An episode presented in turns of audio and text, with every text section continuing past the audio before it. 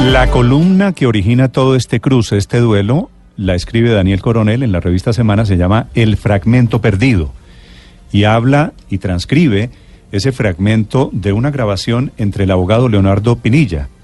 Este era el porcino, ¿no es verdad, Wilson? El porcino, sí, señor, efectivamente, el amigo de el Luis Gustavo socio, Moreno. el socio de Luis Socio Gustavo de Luis Moreno. Gustavo Moreno. Todo tiene que ver con el cartel de corrupción en la justicia, que se ha llamado el cartel de la toga. Habla en Estados Unidos con el exgobernador Alejandro Líos, una grabación en la que mencionan un desayuno, mencionan al rector de la Universidad Sergio Arboleda, Rodrigo Noguera, mencionan el caso de Luis Alfredo Ramos y mencionan allí al fiscal Néstor Humberto Martínez. Nos acompaña esta mañana Daniel Coronel, a quien le he pedido que nos entregue su versión sobre lo que publica en esta columna sobre, sobre la gravedad de lo que está pasando en momentos en que hay plantones y hay peticiones de renuncia para el fiscal Martínez. Daniel, buenos días, bienvenido. Buenos días, Néstor, ¿cómo está? Bien, Daniel, ¿cómo va usted? Muy bien, muchas gracias. Bueno, Daniel, básicamente el sentido de la denuncia suya es que el fiscal está escondiendo parte de las grabaciones que le entregó la DEA. ¿Ante quién? ¿Cuál es el fondo de todo este asunto? El tema es este, Néstor. En las grabaciones que le entregó la DEA, hay menciones de él, como hay menciones de otros importantes personajes del país, que no fueron entregadas a la Comisión de Investigación y Acusación de la Cámara de Representantes, que es el organismo competente para investigar al señor fiscal. No es la Corte Suprema de Justicia. La Corte Suprema de Justicia investiga a los legisladores, pero el fiscal lo investiga en la Comisión de Investigación y Acusación. El fiscal hábilmente mezcla lo uno con lo otro dice inicialmente que yo lo acuso de no haber entregado las transcripciones. Lo que digo concretamente en la columna es que eh, hace meses recibió de las autoridades estadounidenses estas evidencias y no las ha enviado completas ni a la Corte Suprema de Justicia que procesa a los políticos involucrados ni a la Comisión de Acusación de la Cámara que procesa a los, magistra eh, eh, procesa a los magistrados y que tiene competencia sobre el propio fiscal. Eh, hábilmente, como, como, como es hábil él, eh, dice que él remitió el 15 de agosto de 2017 a la Corte Daniel, aclarando que había menciones sobre él. sí. Yo tengo la carta que él mandó a la Corte Suprema de Justicia y lo que dice la carta es distinta a la explicación que entrega él. Pero además, yo tengo la remisión del agregado judicial de la Embajada Americana, tengo a qué funcionarios de la Fiscalía les llegó la orden para fragmentar estos, eh, esta prueba, es decir, para mutilarla, y tengo también el interrogatorio en eh, queda evidente que la prueba completa no ha llegado a la Comisión de Acusación de la Paz. Sí. Daniel, el, el fiscal en, en los dos videos que le responde a usted el día de ayer dice que no hay fragmento perdido porque la grabación efectivamente la tiene la Corte Suprema de Justicia. El que la grabación la tenga alguna autoridad competente cambia en algo su percepción de, de la grabación, del transcurso de las grabaciones de la DEA.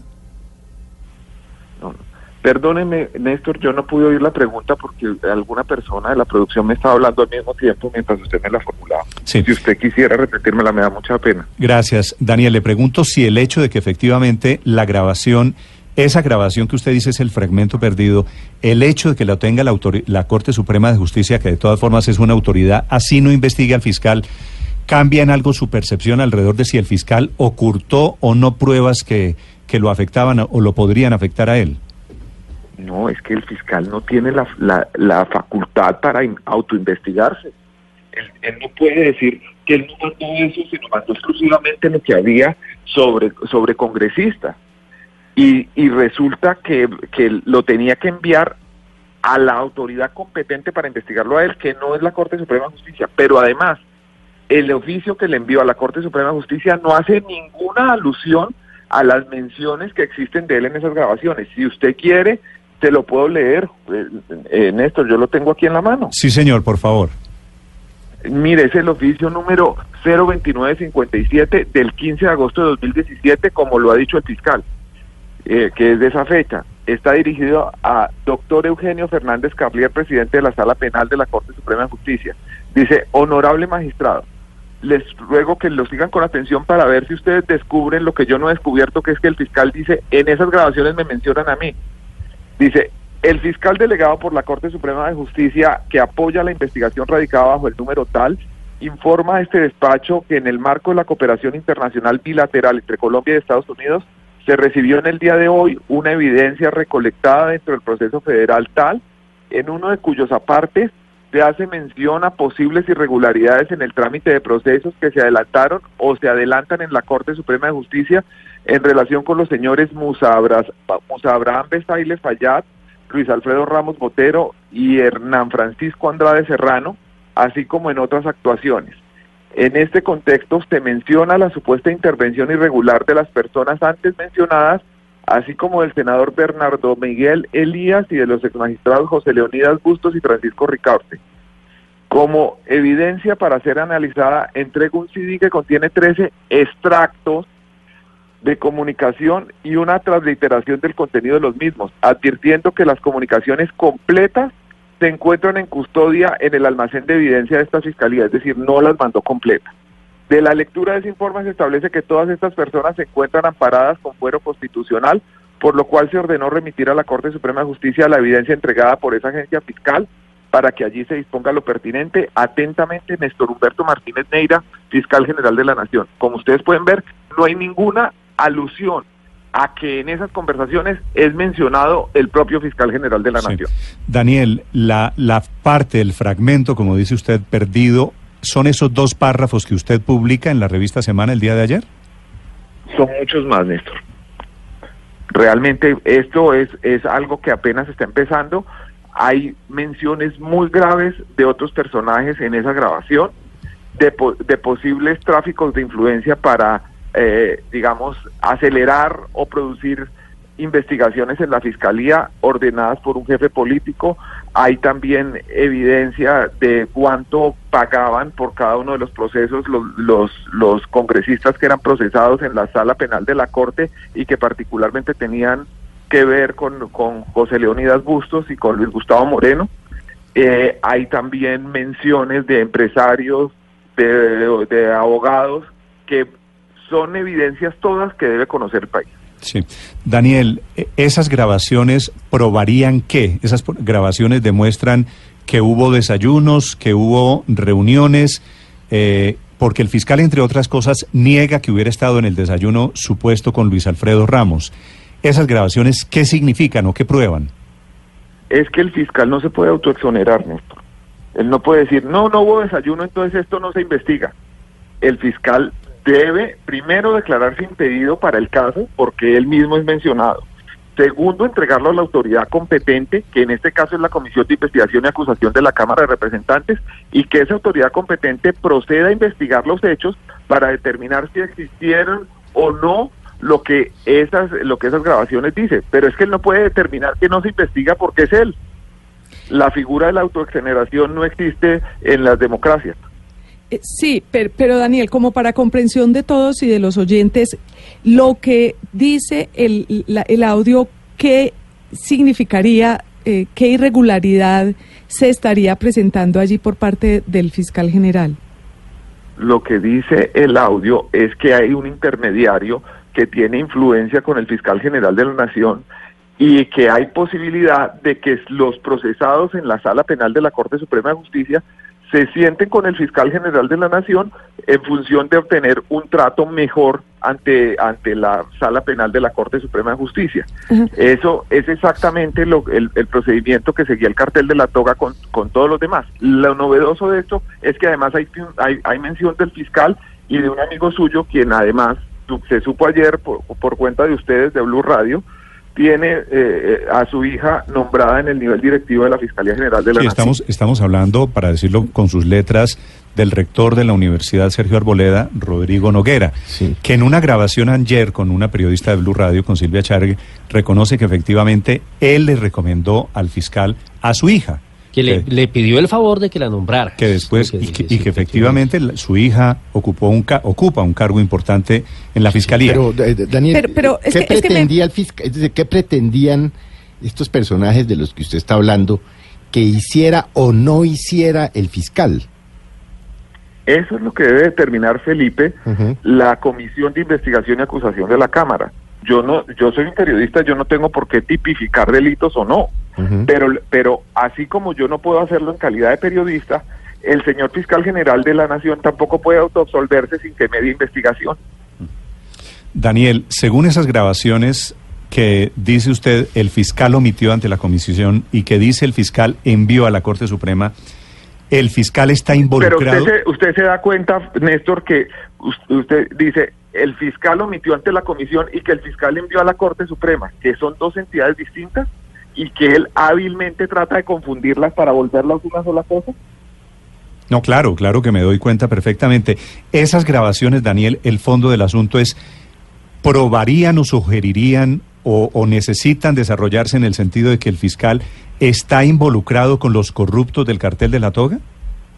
Necesitan ser investigadas para determinar cuál es el grado de involucramiento del fiscal y es evidente que el señor José Leonidas Bustos, mientras fue presidente de la Corte Suprema de Justicia y después como ex magistrado de la Corte Suprema de Justicia, fue el jefe de debate de Néstor Humberto Martínez para su elección como fiscal general. Daniel, eh, yo comparto con usted varias de las sus inquietudes, sus cuestionamientos, como el tema de haber fragmentado la evidencia o que el fiscal debía haber declarado ese impedido en este caso. Sin embargo, al leer el documento que usted publica en la revista Semana, usted hace mención de dos frases de un mismo párrafo. Y hay otra frase dentro de ese párrafo que donde Leonardo Pinilla dice, ¿cómo abordas tú un tema de esos con el fiscal general? Que a mi modo de ver, de cierta manera, eh, eh, pues quita un poco el manto de duda sobre el fiscal, porque pareciera que entonces él no tenía ni tanto acceso, ni, o por lo menos le daba temor plantearle algún tema indebido. ¿Usted por qué no cita esa frase o si, si le parece que esa frase, dentro de todo lo que usted ha leído, puede aliviar un poco eh, el cuestionamiento al señor fiscal? No, señora, de ninguna manera. No alivia nada. Eso debe ser investigado por la por la corte y, y, eh, perdón, por la comisión de acusaciones, que es la competente para eso. Y, y, además de esas menciones existen otras, como existen menciones de importantes políticos que supuestamente habrían pisado el acelerador de Néstor Humberto Martínez para que procediera contra enemigos políticos de ellos en investigaciones que iban a impactar la campaña política eh, pasada. ¿Estamos hablando de Luis Alfredo Ramos? Estamos hablando de otros políticos muy importantes. Sí. ¿Cuyos nombres todavía no han aparecido? Cuyos nombres no han aparecido. Sí. ¿Y por qué no han aparecido, Daniel? Pues porque el fiscal fragmentó las grabaciones. Entregó, entregó solo partes de un todo que eran las grabaciones. Porque, porque la transcripción, que está en 105 páginas, deja ver que hay mucho más de lo que se dice que lo que el fiscal quiso mandar en esos 13 fragmentos. Entonces hay que, hay que establecer y evaluar la evidencia no solo por lo que mostró, sino por lo que no mostró. Sí. Daniel, usted está en Estados Unidos, usted vive en Estados Unidos. Las grabaciones fueron aportadas por un organismo de Estados Unidos. El fiscal ha dicho en Colombia que él no puede hacer públicas todas las grabaciones, que son horas interminables de grabaciones. ¿Eso es cierto? ¿Eso se lo confirman a usted autoridades allí en Florida? No, señor. eso, desde luego que es, no, no son interminables. Están en 105 páginas de transcripción y que fueron entregadas por el agregado judicial de la Embajada Americana, eh, eh, Marlon Cover, tanto a la, directora de Asuntos Internacionales de la Fiscalía, de la doctora Ana Fabiola Castro Rivera, como al coordinador de la unidad delegada ante la Corte Suprema de Justicia, el doctor Fabio Espitia Garzón, yo tengo cada documento que se ha entregado, incluyendo la descripción de cada una de las pruebas. ¿De dónde surge la orden para fragmentar una prueba que es integral, que es completa, eh, de acuerdo con el interrogatorio que rindió el doctor Jaime Camacho, fiscal delegado ante la Comisión de Investigaciones de la Cámara, eh, fue por orden del fiscal general de la Nación. Sí. En, la, en la columna también está publicado eso. Sí, de acuerdo. Las, las grabaciones entregadas por la DEA, ¿el fiscal podría hacerlas públicas, Daniel? No sé si puede hacerlas públicas o no, lo que sí es necesario es que las envíe completas a los organismos competentes para investigar a cada uno de los mencionados, incluyéndolo a él. Él no se puede librar en, el, en la raíz de la investigación. Si él está mencionado, debe ser investigado por la Comisión de Investigación de la Cámara de Representantes, cosa que no hizo. Y debió también declararse impedido, no debió estar actuando a través de un delegado suyo en ese proceso. Mm. Y además teniendo una participación activa como lo demuestra el oficio que envió a la Corte Suprema de Justicia. Daniel, en eh, el comunicado de ayer de la Fiscalía, dice el fiscal comillas. ¿Cuál de los dos? este es el... Porque mandó dos. Sí, sí, sí, mandó dos y hay dos videos además. Dice mi solicitud... No, tres. Tres videos. dice mi solicitud de rectificación es producto de la omisión deliberada del columnista, se refiere a usted, de consultar al afectado antes de hacer públicas, antes de hacer sus publicaciones, como lo exigen las reglas del periodismo. ¿Qué tiene usted ¿Dónde que decir? Estarán esas reglas de, ¿Dónde estarán esas reglas del periodismo que dice el doctor Néstor Humberto que para escribir una columna de opinión yo no, yo no tengo el permiso de hacerlo sin hablar con él? Si la, si la misma columna está incorporada a la versión que entregó la Fiscalía General de la Nación a través de un alto delegado del doctor Jaime Camacho en la Comisión de Investigación y Acusación de la Cámara. Yo no, yo no tengo el teléfono privado del, del, del, señor fiscal, eso es, eso es un privilegio que tienen personas como Ernesto Yamure y Gustavo Rugeles. Entonces yo, yo, yo no, yo no, yo no lo llamé, pero yo hice mi trabajo. Yo busqué la versión de la fiscalía y la incluyo en la columna. Sí. Daniel, ¿qué tiene que ver en todo esto Rodrigo Noguera, el rector de la Universidad Sergio Arboleda? Que como ustedes lo pueden ver, el, el, el eh, Leonardo Pinilla, alias el porcino, dice que, que es la persona allegada al fiscal adecuada para hacerle llegar o para o para citarlo a este tipo de reuniones en los que tienen como propósito que haya mediación ante la sala penal de la Corte Suprema de Justicia o ante la Corte Suprema de Justicia como un todo. ¿Y es posible que Rodrigo Noguera sea el mediador de unas personas oscuras ante el fiscal Martínez? Pues es algo que tiene que aclararse en una investigación porque existe un indicio que es esa mención en esas conversaciones. Y entonces el señor fiscal, de la misma manera que no puede autoexonerarse, no puede exonerar a su amigo y cliente por el solo hecho de serlo. Sí, Daniel, justamente en, en ese mismo sentido, eh, están claras, digamos, las dos menciones en las que aparece el nombre de Néstor Humberto Martínez que usted presenta en la columna. Pero nos decía usted hace unos segundos que hay otros apartes que también eh, fueron eh, eliminados de la prueba que se entrega relacionados con congresistas que no se conocen, que habrían sido beneficiados por favores judiciales. ¿Por qué estaría eso por fuera? ¿Aparece también el nombre de Néstor Humberto Martínez? ¿Aparece el nombre del doctor Noguera?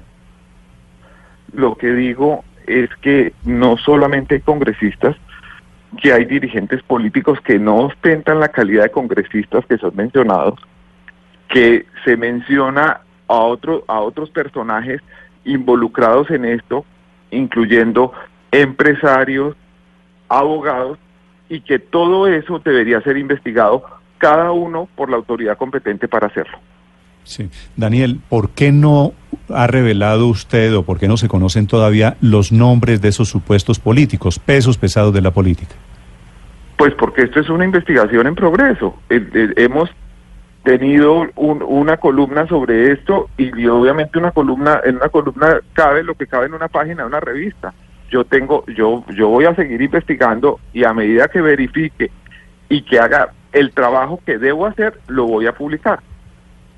Claro pero está esperando a que haya a que haya un ingrediente diferente alrededor de los políticos no, estoy, estoy esperando a, hacer el desarrollo del, proceso de investigación que, que tengo eh, siempre para hacer esta columna de opinión. Sí, cuando hablamos de políticos involucrados en, eh, en un caso de corrupción, Daniel, ¿de qué partido son? ¿Qué características tienen? No, pero eso sí, yo no me puedo poner en el blanco es gallina lo pone, yo estoy en eso. Ustedes, ustedes también tienen la posibilidad como periodistas y tienen acceso a unas evidencias ustedes pueden determinar cuáles son los políticos que, que son, cuando digo que es un dirigente político que pues, presuntamente usó la fiscalía contra sus posibles adversarios en función de la campaña electoral, pues también pueden mirarlo. No, no, no, no soy yo el que tengo que decir eso sin que haya cumplido mi proceso de verificación e investigación y lo publiqué en el momento oportuno en la revista Semana que es para la, para la cual escribo. Sí. Daniel, una pregunta final. Dice el fiscal que hoy lunes, de regreso al país, pediré públicamente al señor Daniel Coronel rectificación absoluta de sus artículos publicados. Debo, debo entender que los dos comunicados y, y los tres videos no eran una petición pública, eran una petición en privado, íntima. ¿Cuál será la diferencia que querrá hacer el fiscal? Daniel, ¿qué va a hacer usted cuando el fiscal, supongo yo que va a enviar hoy otra solicitud o le va a enviar una carta a usted a la revista Semana? ¿Qué va a responder usted? Pues, pues la, la evaluaré con todo juicio y ponderación y responderé de acuerdo con lo que el fiscal diga en esa carta, pero lo que ha dicho en sus dos comunicados y tres videos que ha publicado en las últimas horas es totalmente deleznable y es habilidoso tratando de atribuirme cosas que no he dicho en función de dejar de responder las que sí he dicho. Hay un trino esta mañana de la ministra de Justicia, Daniel, yo no sé si usted lo vio, el de, el de la recomendación que hizo. No, señor, no, no, no he visto todavía. Gloria María Borrero, ministra de Justicia, que fue antes de ser ministra, hasta hace pocos meses, directora de la Corporación Excelencia de la Justicia, escribe en Twitter hace algunos minutos lo siguiente, Daniel. Dice comillas. En 2016, como directora de la Corporación Excelencia de la Justicia, recomendé al fiscal general a Catalina Noguera para un cargo de fiscal en Barranquilla. Quiero aclarar que no tuve nada que ver con sus ascensos posteriores. Recomendé a Catalina por su hoja de vida y calidades como lo he hecho con otras personas. Catalina Noguera es la hija de Rodrigo Noguera, el rector de la Universidad Sergio Arboleda. Sí, el rector de la Universidad Sergio Arboleda ha sido muy afortunado eh, tanto en la Fiscalía como, como en el gobierno central. A un hijastro suyo lo nombraron director de, de Coldeportes, el doctor Ernesto Lucena Barrero. Eh, en fin, él, ha logrado la ubicación de varios parientes en importantes cargos del Estado y es interesante lo influyente que se ha vuelto el rector de la Universidad Sergio Arboleda en lo que sucede en el país, porque no solamente le nombran a su hija en el alto nivel de la Fiscalía, sino que además eh, el fiscal ad hoc para investigar Odebrecht es un decano de su universidad.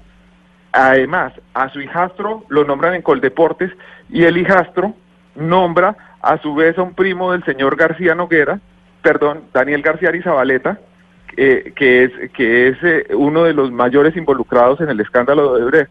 Entonces es interesante cómo empieza a cerrarse el círculo y cómo empiezan a repetirse unos nombres en diversas esferas de la investigación.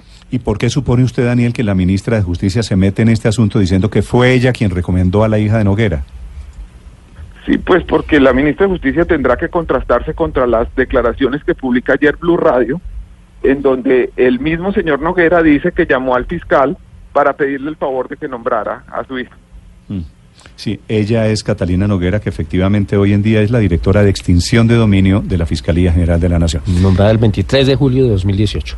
Es eh, Daniel Coronel, columnista de la revista Semana. Daniel, gracias por acompañarnos esta mañana. Muchísimas gracias, Néstor, y muchas gracias a todos ustedes. Feliz día.